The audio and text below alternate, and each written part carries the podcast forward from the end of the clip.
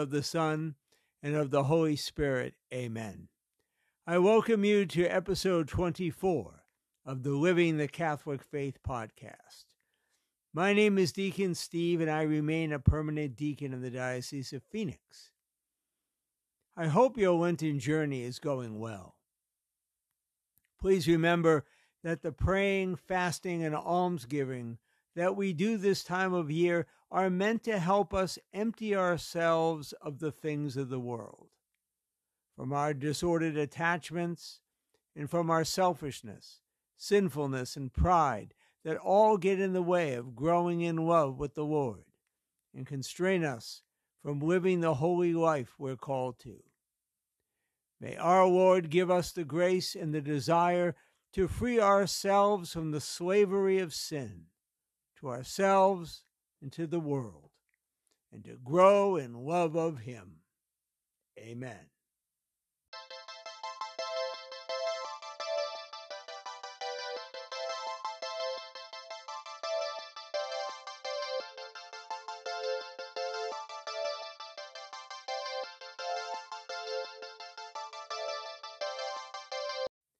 Our question this week goes like this I keep hearing I'm supposed to pray more during Lent. I don't know what praying I'm supposed to do. Plus, I'm really busy and don't have the time. What can I do?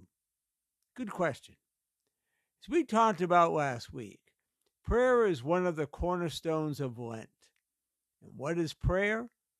Basically, a conversation with God. There are many ways to pray. Prayer the church gives us, they give us many, like the Our Father, the Rosary, the Divine Mercy Chaplet, etc. We can pray using Scripture, contemplate a scene, imagine ourselves in the scene, or we can simply talk to and then be silent and listen to God. No matter what prayer forms we use, the most important thing to remember is that prayer is a necessity to make a relationship with the Lord and to grow in intimacy with Him. And that, my brothers and sisters, is what Lent is all about.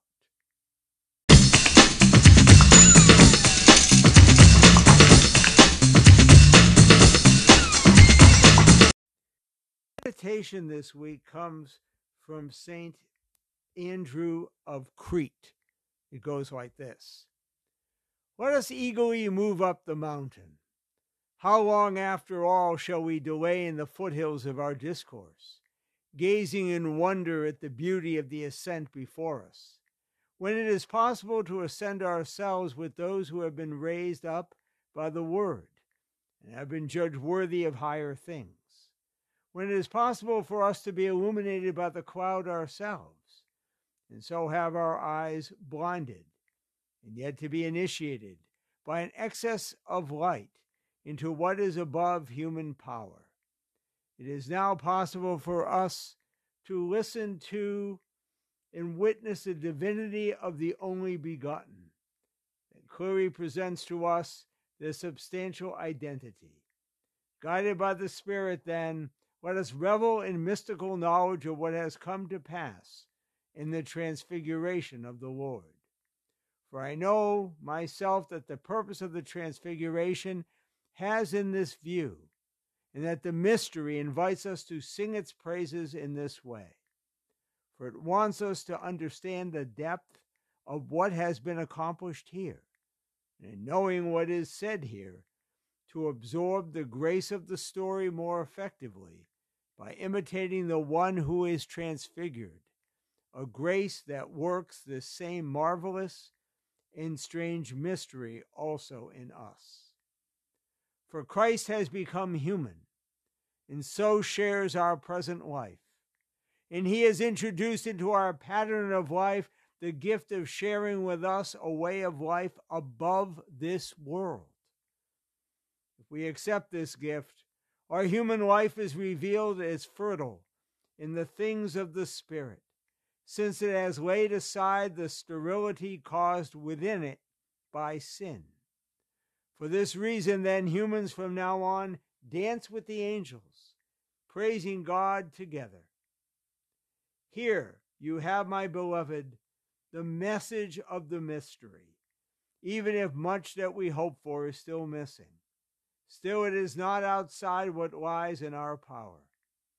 And you may hope for a still higher and more mystical promise from the Word Himself, who for your sake bore flesh and endured the cross.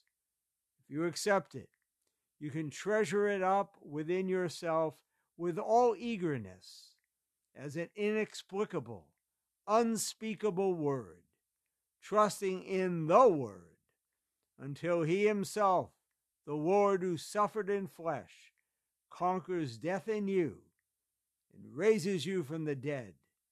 And by raising you as one who had been killed by sin, He will make you divine in the Spirit.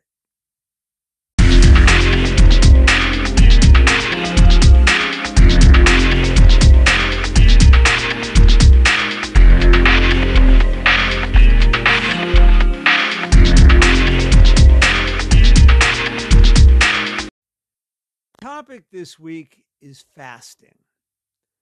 As we are in Lent, we are called to fast. But This does not just mean fast from food. After all, the purpose of Lent is not to go on a diet and lose weight if we're overweight.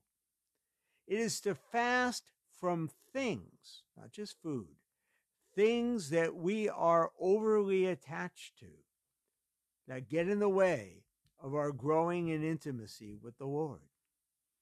There are so many things that we can fast from social media, alcohol or drugs, food, gambling, anything that obsesses our lives or takes our attention. There are so many things in this world that distract us, that pull us away from God. They could be hobbies or interests they could even be our work. So we are called not necessarily to give up our jobs, to stop working, but we are called this Lent to fast from what is not important. And what is truly important? Growing in relationship with our Lord, becoming more and more like Him configuring our lives and our wills to Christ. And we are called, my brothers and sisters, to fast from anything that gets in the way, no matter how pleasurable it may be. If we are willing to give these things up for Lent, quote unquote, we may find that when Lent is over, that these things at the end of the day don't matter all that much. What matters, what truly matters, is our relationship with the Lord and using this life, this gift of life that we have been given to grow in love, to grow in peace, and to grow in holiness, so that we may this Lent be one with the Lord.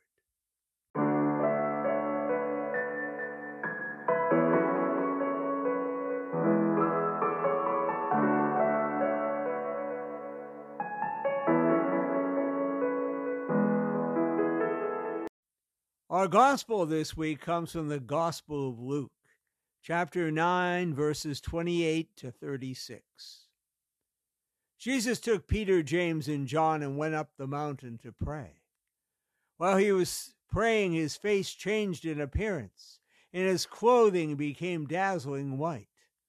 And behold, two men were conversing with him, Moses and Elijah who appeared in glory and spoke of his exodus that he was going to accomplish in Jerusalem. Peter and his companions had been overcome by sleep, but becoming fully awake, they saw his glory and the two men standing with him. As they were about to part from him, Peter said to Jesus, Master, it is good that we are here. Let us make three tents one for you, one for Moses, and one for Elijah. But he did not know what he was saying. While he was still speaking, a cloud came and cast a shadow over them. and they became frightened when they entered the cloud. Then from the cloud came a voice that said, This is my chosen Son. Listen to him. After the voice had spoken, Jesus was found alone. They fell silent and did not at that time tell anyone what they had seen. The Gospel of the Lord. Praise to you, Lord Jesus Christ. Today we hear in the Gospel from St. Luke about the transfiguration of the Lord. Jesus goes up the mountain with James and John and Simon Peter, and they encounter Moses and Elijah and Jesus, and Jesus is dressed in blinding white light. During Lent, it is important that we recognize who God is and who God is not. God is our Father and Creator. God is the Son who is the mediator, dying for our sins. And God is the Holy Spirit, the sanctifier, helping us to live a holy life. God is not the world and all the things in it power, prestige, possessions, and pride. We are called to see the glory of God and dedicate our lives to Him and not to our accomplishments or to our bucket list. May this Lent be a time where we empty ourselves of the world and of our selfishness and allow God to take his rightful place where he belongs at the center of our lives. Amen.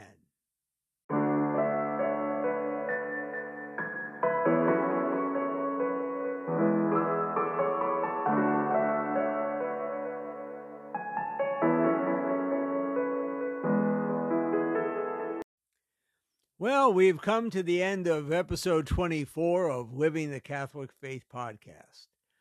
If you have any questions or topics you would like discussed on the podcast, please email me at deaconstevew at gmail.com. Now, next week, there will not be a podcast, as I will be on retreat at Our Lady of Solitude Monastery with the Poor Clares of Perpetual Adoration. That's in Tonopah, Arizona. I would really appreciate if you would pray for me. Pray that this retreat brings me closer and closer to our Lord and helps me, even though I am a sinner, to become more and more Christ like, as we are all called to be. So I'll be back in two weeks. So look for a podcast sometime on Saturday, March 26th. Let us pray. Lord, Help us to live our faith according to your will. Help us to be holy, to serve you above all else. Let us pray the prayer of St. Ignatius of Loyola. Take, Lord, and receive all my liberty, my memory, my understanding, and my entire will. All I have and call my own. You have given all to me. To you, Lord, I return it. Everything is yours. Do with it what you will. Give me only your love and your grace. That is enough for me. Now, my brothers and sisters, please bow your heads to receive the Lord's blessing. May the Lord bless you and keep you. May the Lord shine his face upon you and be gracious unto you. May the Lord lift up his countenance upon you and grant you peace. And may Almighty God bless you all, Father, Son, and Holy Spirit. Amen. Go in peace, my brothers and sisters. Live our Lenten journey. Strive for holiness as we continue our journey in living the Catholic faith.